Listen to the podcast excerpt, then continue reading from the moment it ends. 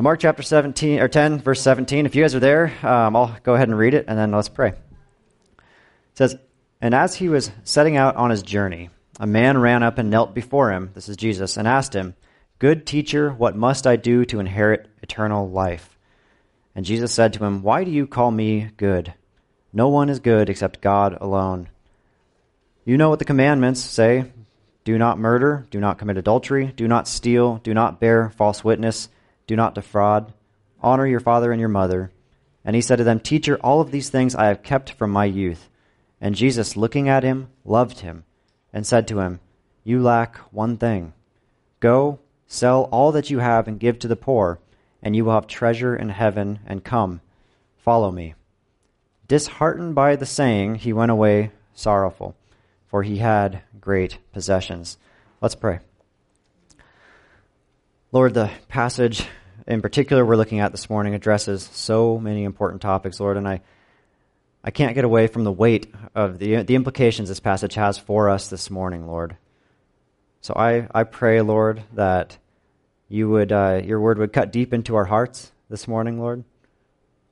As we said in the song earlier, Lord, here is my heart, Lord. Lord, would you take our hearts and would you transform them to being more like you? Lord, would you bless the reading and teaching of your word, and may your Holy Spirit accomplish his work in our midst, instructing us, exhorting us, convicting us, and changing us, Lord, more into your Son, Jesus' image. And we pray these things in Jesus' name. Amen. So, this particular passage uh, where we pick up is found in all three of the Synoptic Gospels. Again, um, all, all three, Matthew, Mark, and Luke, all pick up right after the story of Jesus blessing the little children and holding these infants in his arms and, and physically laying his hand on their heads and praying a blessing over them. And all three pick up the story right here with this young man running up to Jesus.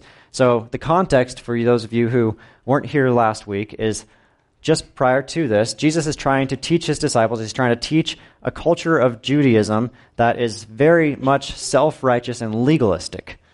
What do I mean by that? They believed at this time that the way to get eternal life was by doing good works. And this was the common thought of the day. This was the common belief of the day of all the Jewish religious leaders of the time. And Jesus is really confronting this, and he's talking this these next couple passages all about salvation. How do we get eternal life? How do we receive for ourselves eternal life?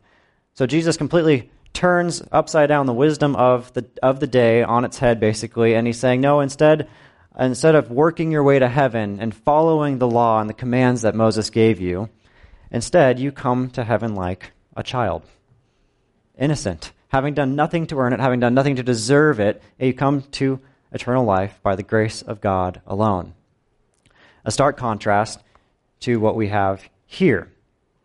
It, it should be no surprise that right after Jesus is, it teaches on this particular passage that he's including infants and babies in the kingdom of God, which was co- totally countercultural for that time.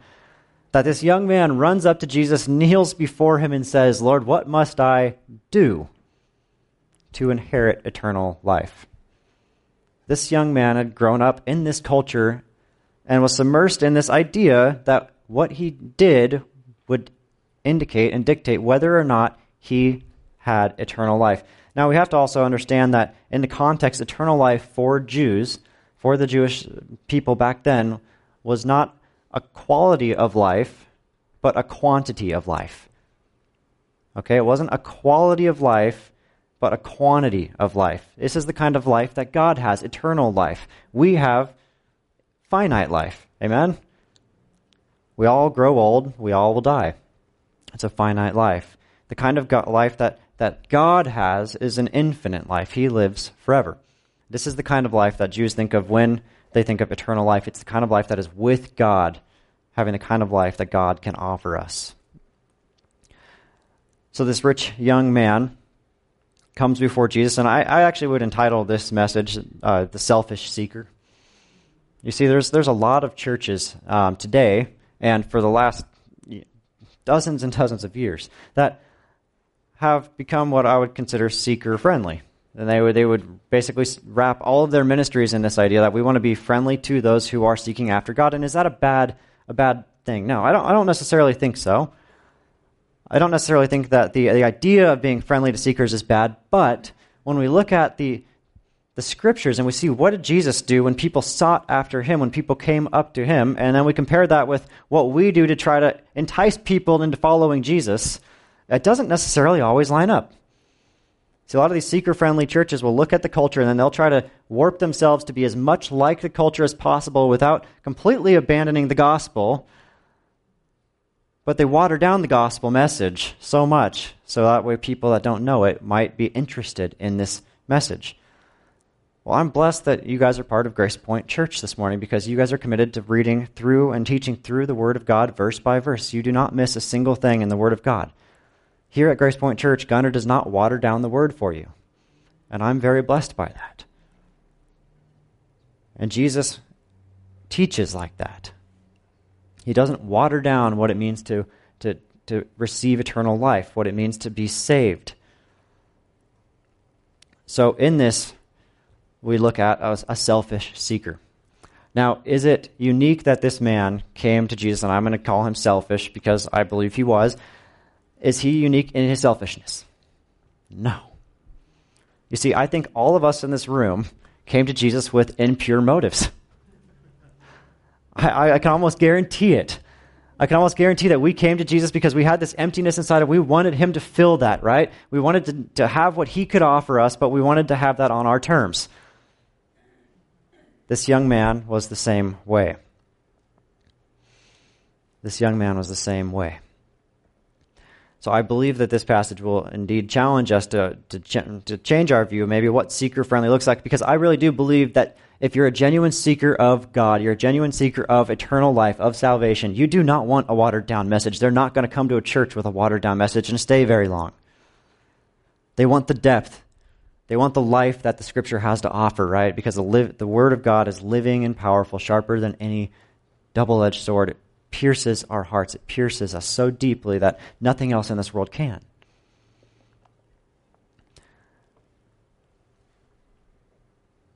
So today we're going to learn a lot about what the gospel is, and we're going to learn that the gospel, being a follower of Christ, requires incredible sacrifice, but it also involves incredible grace.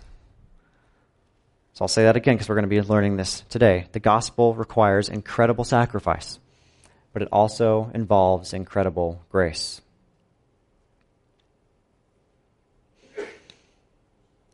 See, this young man came to Jesus wondering what he could do to earn eternal life. So let's look at verse 17 and we'll go through the text together. There came a rich young man running up to Jesus. Let's stop right there.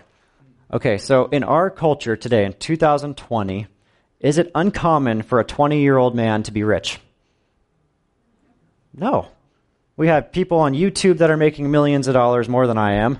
We have we, I mean, we have these kids that are now held up to this standard and they, they receive so much money. So today, it is not uncommon. It is not like a, a mind blowing thing to think of, it, of a young man that is rich. In Jesus' day, it was highly uncommon.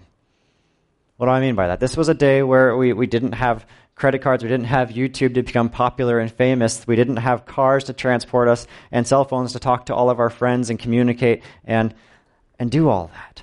This is a completely different context we're looking at here. So, how did this young man get his riches? I believe in this context, again, the Judaic concept here is that if this young man's father had died and he had been a man of great wealth, of great social status, it would have gone down to the firstborn son. It is very likely that this young man inherited his wealth and his status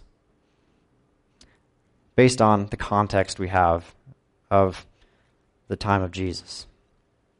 What does that mean? Okay, let me let's look at it this way. A young man coming to Jesus asking how to receive eternal life. How many young men do you know in your life that are very concerned, deeply concerned about eternal life right now? It's an interesting thought, right? Why was this man concerned about eternal life?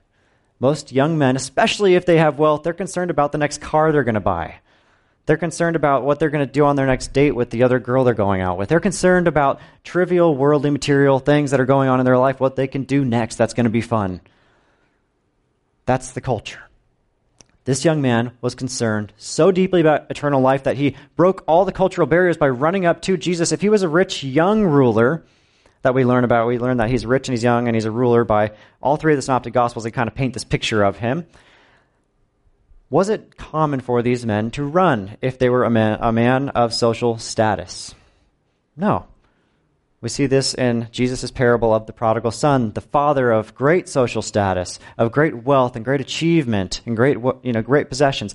And he runs out to his son, and it's this picture of great humility this man is before all, all people. And remember, this is a time when Jesus was just surrounded by infants and babies, and there's families around him, and he's setting out on his journey. So he's still in the midst of this, this great picture here where he's just, just leaving the infants and the kids, and there's probably still children running around him. And this young man runs up and gets on his knees before Jesus. It wasn't a common sight this day. It wasn't something you would, you would you'd be likely to see. This man breaks all of the social norms. He gets on his knees before Jesus, and yet he asks all of the right questions. This man, a lot of commentators will say he's the ideal seeker. Why is that? Because he comes to Jesus, the right person to ask about eternal life. He comes humbly. He knelt. He comes respectfully. He calls him good teacher. Not a title that you would hear very often of teachers. He comes fearfully. He's, I, would say that there's some fear in this man of eternal life. He really does want to know. He, he knows something is missing. He knows he has all this wealth, all this status. He has everything he could possibly dream of in the world, and yet there's still an emptiness inside of him that can't be filled. He comes fearfully. He comes doubting, unsure of his salvation, unsure of his standing before God. He comes empty. Teacher, there's a hole in my life that needs to be filled. How can I, what can I do next to receive eternal life? That's this man's mindset. But is he not the ideal seeker? See, he is seeking eternal life, I believe. If his father did die when this man was a young man, how does that affect a child? All of a sudden, you're confronted with the brevity of life at a young age, and you automatically start to think about what's next. What's next? Eternal life. What, what, what's, what's the, there has to be more. Now, we can deduce from this, this context that this man believed in eternal life, so he wasn't a Sadducee. Because the Sadducees at this time, they didn't believe in eternal life, not believing in the resurrection of the dead. This is why the joke is that they were sad, you see. There's my cheesy church joke for the day. But you see, this man was the ideal seeker. He came perfectly before God. The right way you'd want anyone to come before God and ask, What must you do to inherit eternal life? So let me ask you the question. I'll present it to you, each one of you in here. What would you do if someone you knew ran up to you with the same exact all this all the same criteria they were humble they were genuinely interested they were fearful of eternal life and they asked you the question what must i do to be saved i don't know I know there's an emptiness inside of me, but, but Garrett, what do I do to be saved? What would, you, what would be your response? This is something I want you to think about this week. What would be your response? Perhaps your mind right now is going to, uh, you know, Acts 16, you have the Philippian jailer, and he's told, just believe in the Lord Jesus, and you and your household will be saved. And they're saved, and then they're baptized. Or perhaps John 5, where Jesus says this Truly, truly, I say to you, whoever hears my word and believes in him who sent me has eternal life.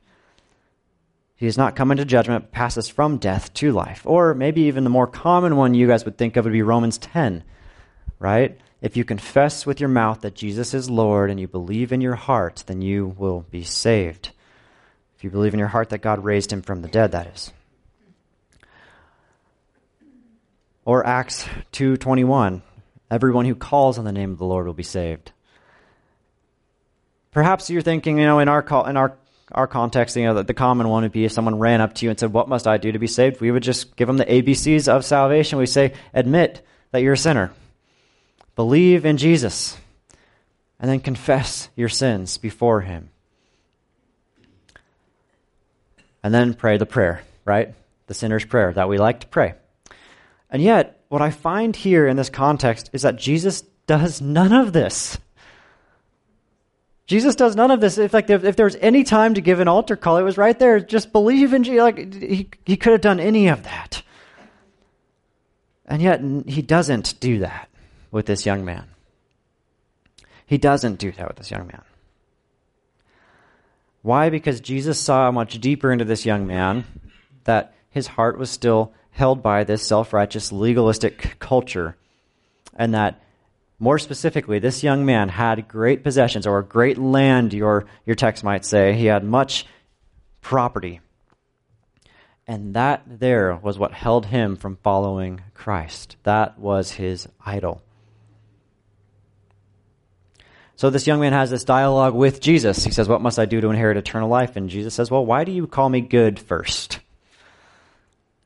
Good teacher. Why do you call me good? This wasn't a common thing that people would call a rabbi or a, a Pharisee or Sadducee. They wouldn't just go up to them and randomly say, Good teacher. No, this was, this was special. This man was saying, Jesus, I think you are a good teacher. Jesus corrects this man and says, I think your concept of good is off. You're not wrong on what you say, but I think your concept of good is off. And, and for us today, we don't have the same concept of good that Jesus would, I think. We think of good as uh, we could have a good cup of coffee right? We could have a good bagel. We could have a good car. Jesus is saying that good in this sense is actually an absolute. Good is an absolute. Jesus is saying, for only God is good. Only God is good. There is none that do good, no, not one, the scriptures tell us. Interesting. So he corrects this man on this, you know, this thing, and then this man says, "Okay, so what must I do then?" And Jesus says, "Well, obey the commandments." Jesus gets right on his level, and I love how he does that. We're going to be talking about the woman at the well in a little bit because there's a, just a great correlation between how Jesus interacts with these two these two people. But Jesus is saying, "Okay, what are the commandments?" And he says, I don't know. What do, you, what do you say, Jesus? What do you say they are? And Jesus lists out six of them. In the book of Mark, I think he lists out five, but the other one he adds he adds to those.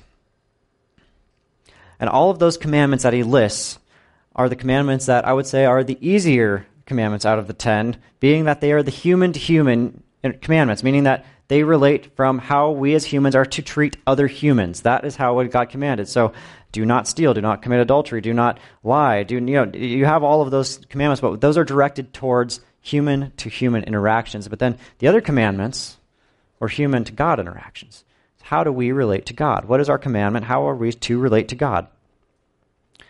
And that's where this man fell short. See, this man, when Jesus gave him this list, he gave him the list, and this man looks at Jesus, and I believe he kind of puffs up his shoulders and he says, Well, I've done all of those perfectly since my youth. And only a young man would ever say that, I hope. You can sense the pride in this man's voice. But what happens? Pride becomes comes before the fall, right? And Jesus is is so funny with this man. And yet, though it, in, in our perspective it might look like Jesus goes for the jugular vein with this man, he goes right to what is holding this man's heart, right to the most important thing this man has.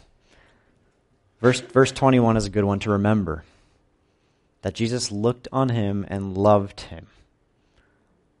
Jesus looked on this young man and loved him. That is important.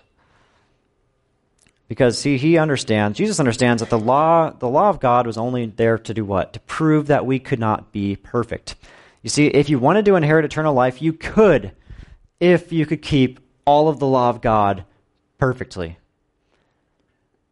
Yet this young man should should have known culturally in his time that that was impossible, right? in this time, you have to remember that this was a, a, time when the Jews would do what? They would sacrifice animals in place of themselves in, for the punishment and the penalty of what? Their sins. And they would do this on a regular basis. They would be coming to the temple and sacrificing animals because that was God's grace to say the penalty of, of sin is ultimately death. But you can go ahead and sacrifice these animals in your place, taking the punishment and the penalty of that sin that you've committed because you've done what? You've fallen short of the perfect law and commandment of God. See, this, this young man would have been part of that culture. He would have seen all of that. The sacrifice would have been so evident. There would have been, I mean, it just would have been a, a huge thing.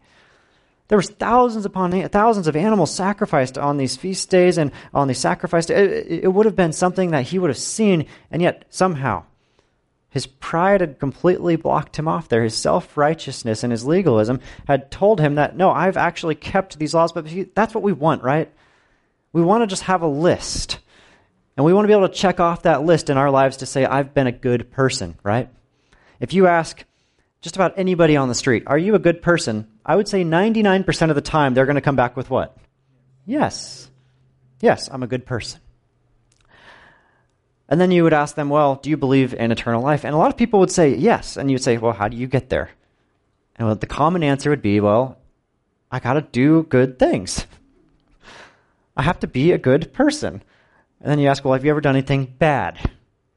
And then you start to, to weigh the scale. And even when you weigh it on the secular level, the scale is always more heavily weighed on the bad side.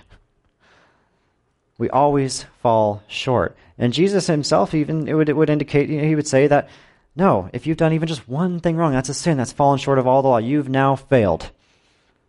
You are now disqualified from entering eternal life because you cannot be perfect. But that was the point of the law was to point us to our imperfection, to point us to the grace of God and the need of a Savior. The law proved that it was impossible to perfectly keep it and impossible, impossible to enter eternal life aside from the grace of God.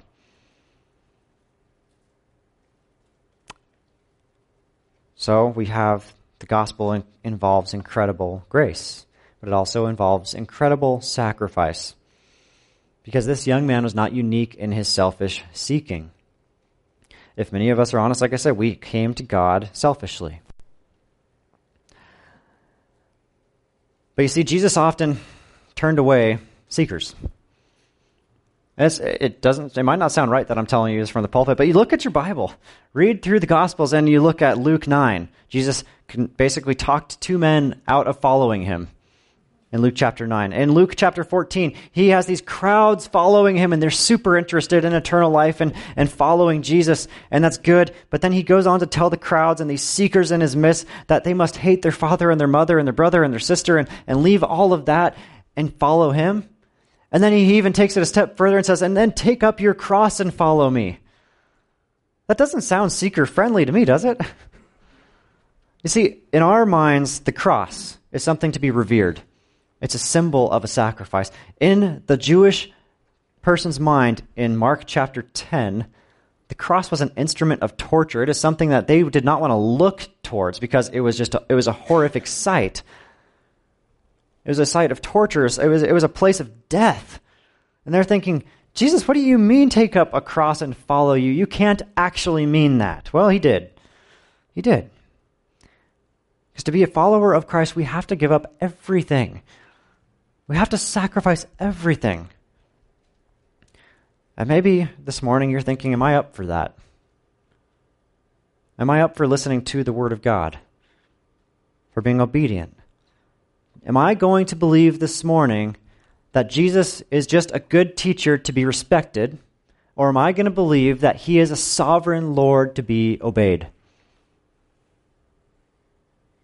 See, and here's the main point of this whole story Jesus isn't a good teacher to be respected. He is a sovereign Lord to be obeyed. Jesus is a sovereign Lord to be obeyed. And this is the whole point. He's testing this young man. Are you going to obey your Lord? Is that who you say that I am? Who do you say that Jesus is? This is what changes everyone. If we just believe Jesus is a good teacher, that's as far as we're going to get. We're just going to have another good teacher on our list.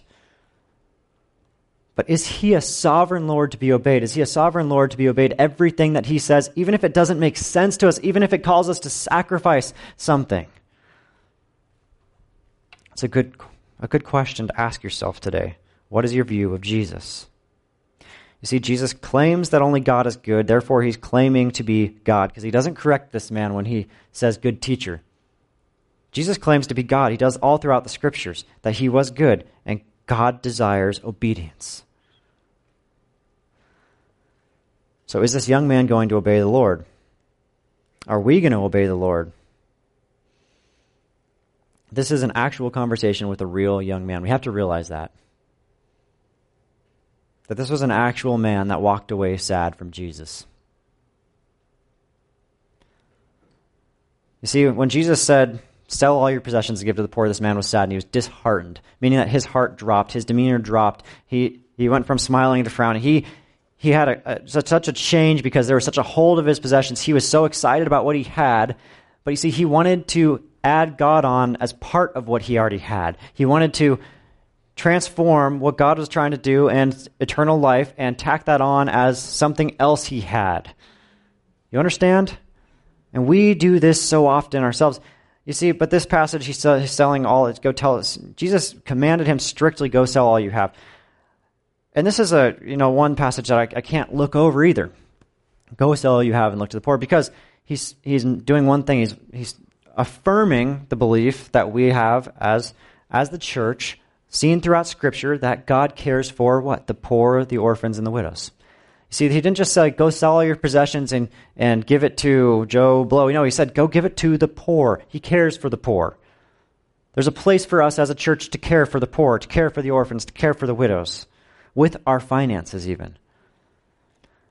But we can't universalize this passage, meaning that we can, this, this wasn't a passage that Jesus is applying to all believers. What do I mean by that? He did not say, and he does not say throughout the scriptures, for all believers and command us all to sell everything that we have and give to the poor, does he? We don't see that throughout the scriptures. This is a unique situation with this young man because this was what was holding him back from following Christ. And yet, we can't skip over the fact that Jesus could and does call some people to sell all that they have. But we can't minimize this passage either. What do I mean by that? That Jesus does and will call some of us to do this. Jesus does care for the poor. You know, one writer said about this particular passage that Jesus doesn't call all of his followers to sell everything, gives comfort only to the kind of person to who he would issue the kind of command. It's interesting, right? That those who take comfort in this, this mentality that, like, well, Jesus didn't call all believers to sell their possessions, so he couldn't possibly call me to sell my possessions and give to the poor. yes, he could.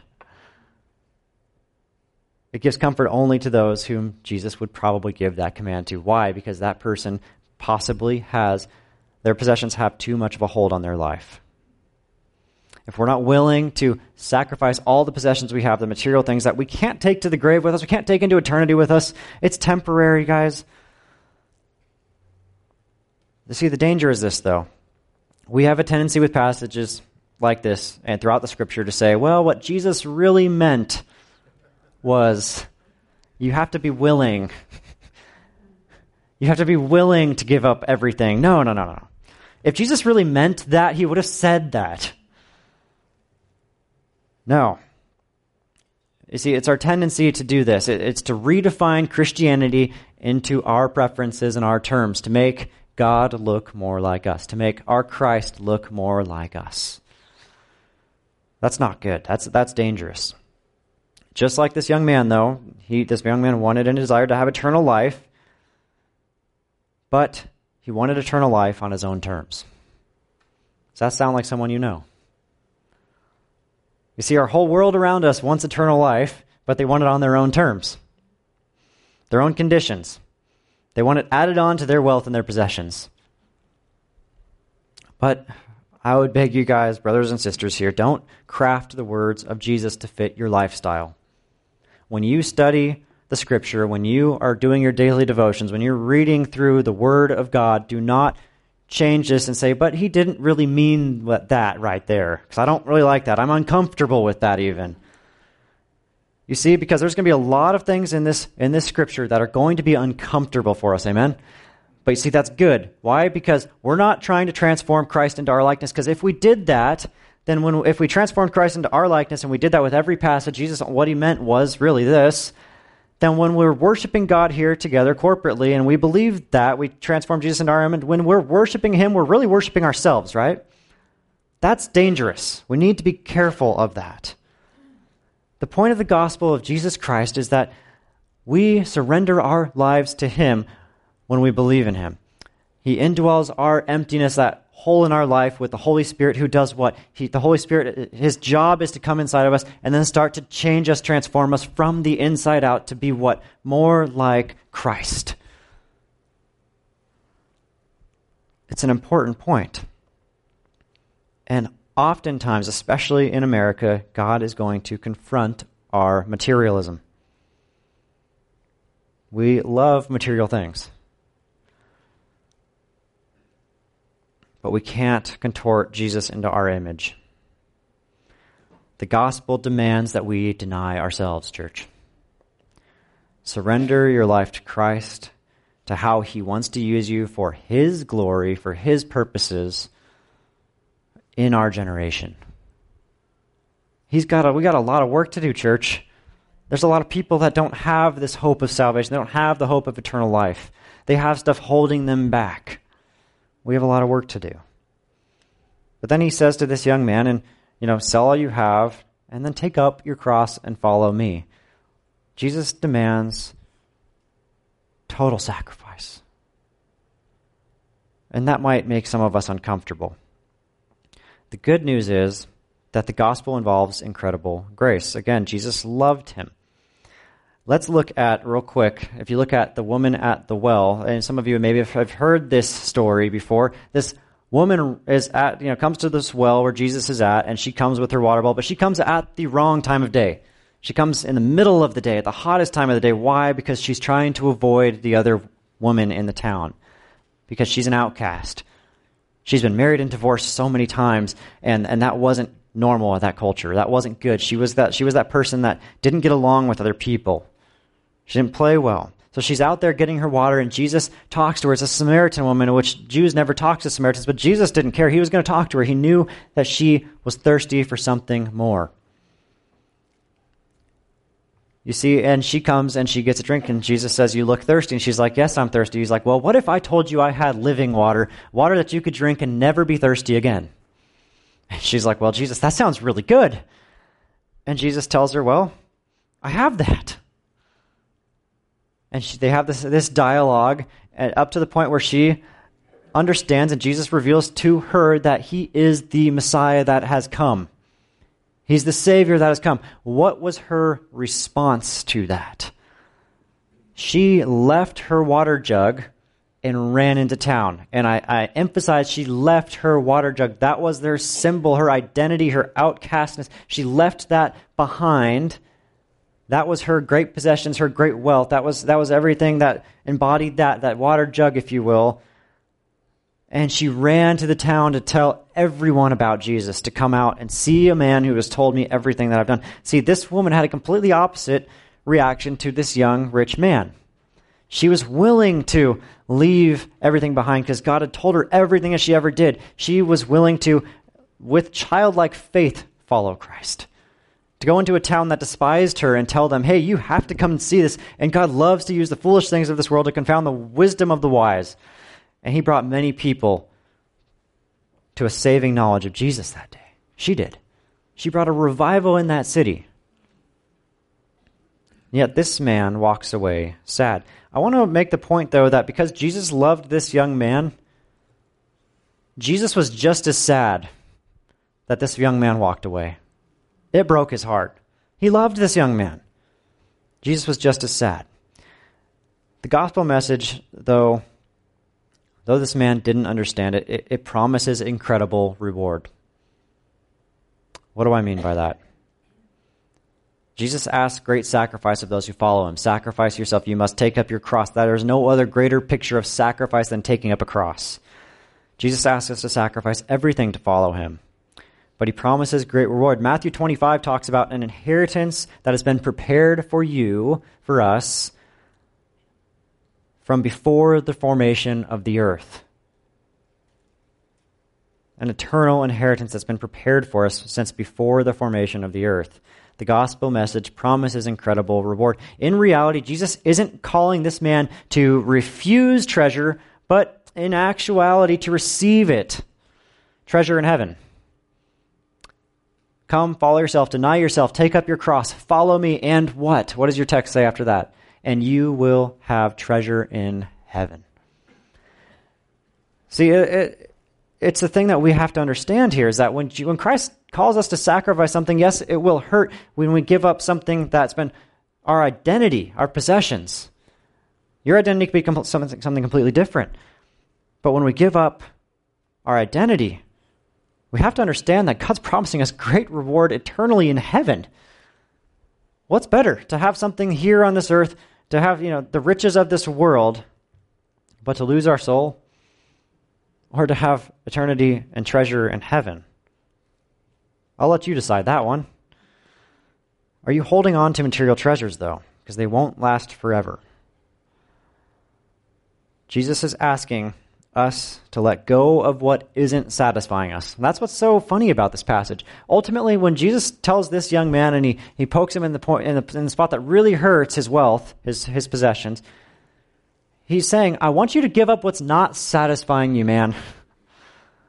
Your possessions are not satisfying you. You have great status, you have great wealth, you have everything you could ever have, but yet you're coming to me empty. You're coming to me needy. I want you to give up that. I want you to give up what's not satisfying you. You see, if you buy a new car, a new truck, if you buy new clothes, you'll feel satisfied for a day or two. But the longer you have, the longer you wear it out, it breaks, it rips, stuff happens, it gets dirty the glory of it fades. The treasure in heaven won't. And I want to beg you guys if we're looking, seeking first the kingdom of God and his righteousness, we're going to understand that we're promised treasure in heaven. When we give up stuff that isn't satisfying, God's saying, I want you to take hold of what is. I want you to have a personal relationship with me, that's Jesus Christ, to have a personal relationship with Him, and then to be indwelled with the Holy Spirit that will start the process of transforming you to be more like Jesus, living a satisfying life here today. Having joy in the midst of troubling circumstances, having peace in the midst of trials. Because Christ within us, the hope of glory. Is Christ in you today? See, when Christ transforms us from the inside out, he starts to point out these kind of things like this rich young man had, the wealth that we might have, the thing that we might have that could be holding us back from following him, right? We have to decide right now, this morning, is Jesus just a good teacher to you? Did he just have some good sayings? Did he just do good works? Or is he sovereign Lord to be obeyed?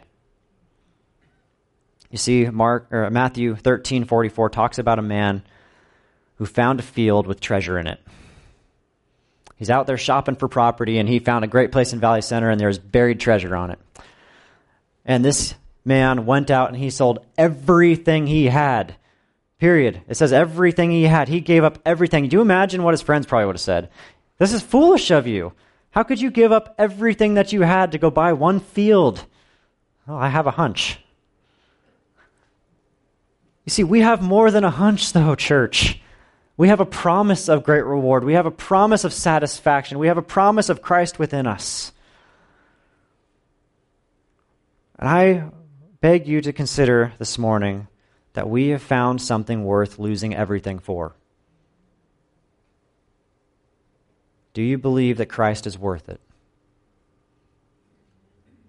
Do you believe that Christ is worth it? The cost of following Jesus, the cost of discipleship, it's great. But let me just tell you the cost of non discipleship, the cost of not following Jesus is even greater. And I'll close with this. It's a quote from C.S. Lewis. He says this He says, We didn't come to God as bad people trying to become good people, but as rebels to lay down our arms. You see, before we come to Jesus, we are ultimately against him. Because we're either for him or against him. We're either in his kingdom or outside of his kingdom. We're either fighting in his kingdom or we're fighting against his kingdom. There's either one or the other.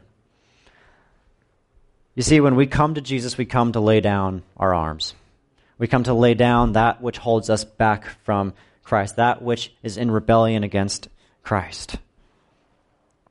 The idols in our hearts. So I understand this is a this is a convicting message this morning because without a doubt I believe some of us in this room God is probably bringing up some idol in your heart this morning that you need to surrender to him.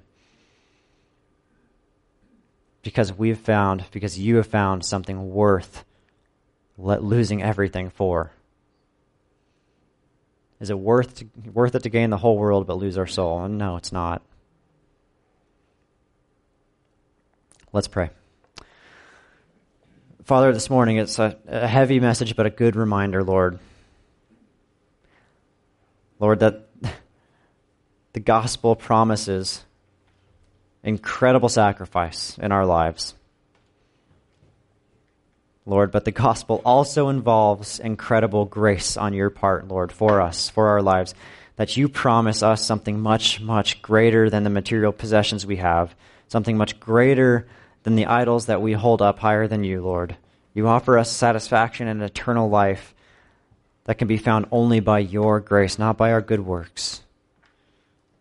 So, Holy Spirit, would you do the work of transforming our hearts? Would you change us to be more like Christ, Lord? Would you correct us where we've tried to make Christ and conform Christ into our own image to make us comfortable, Lord? Lord, I pray for great discomfort for us for the sake of the gospel, Lord for the sake of the advancement of the kingdom, Lord, we ask that you take our hearts. Lord, here is our heart. Teach us, Lord, instruct us. Transform us to be more like your Son. And we ask these things in Jesus' name. Amen.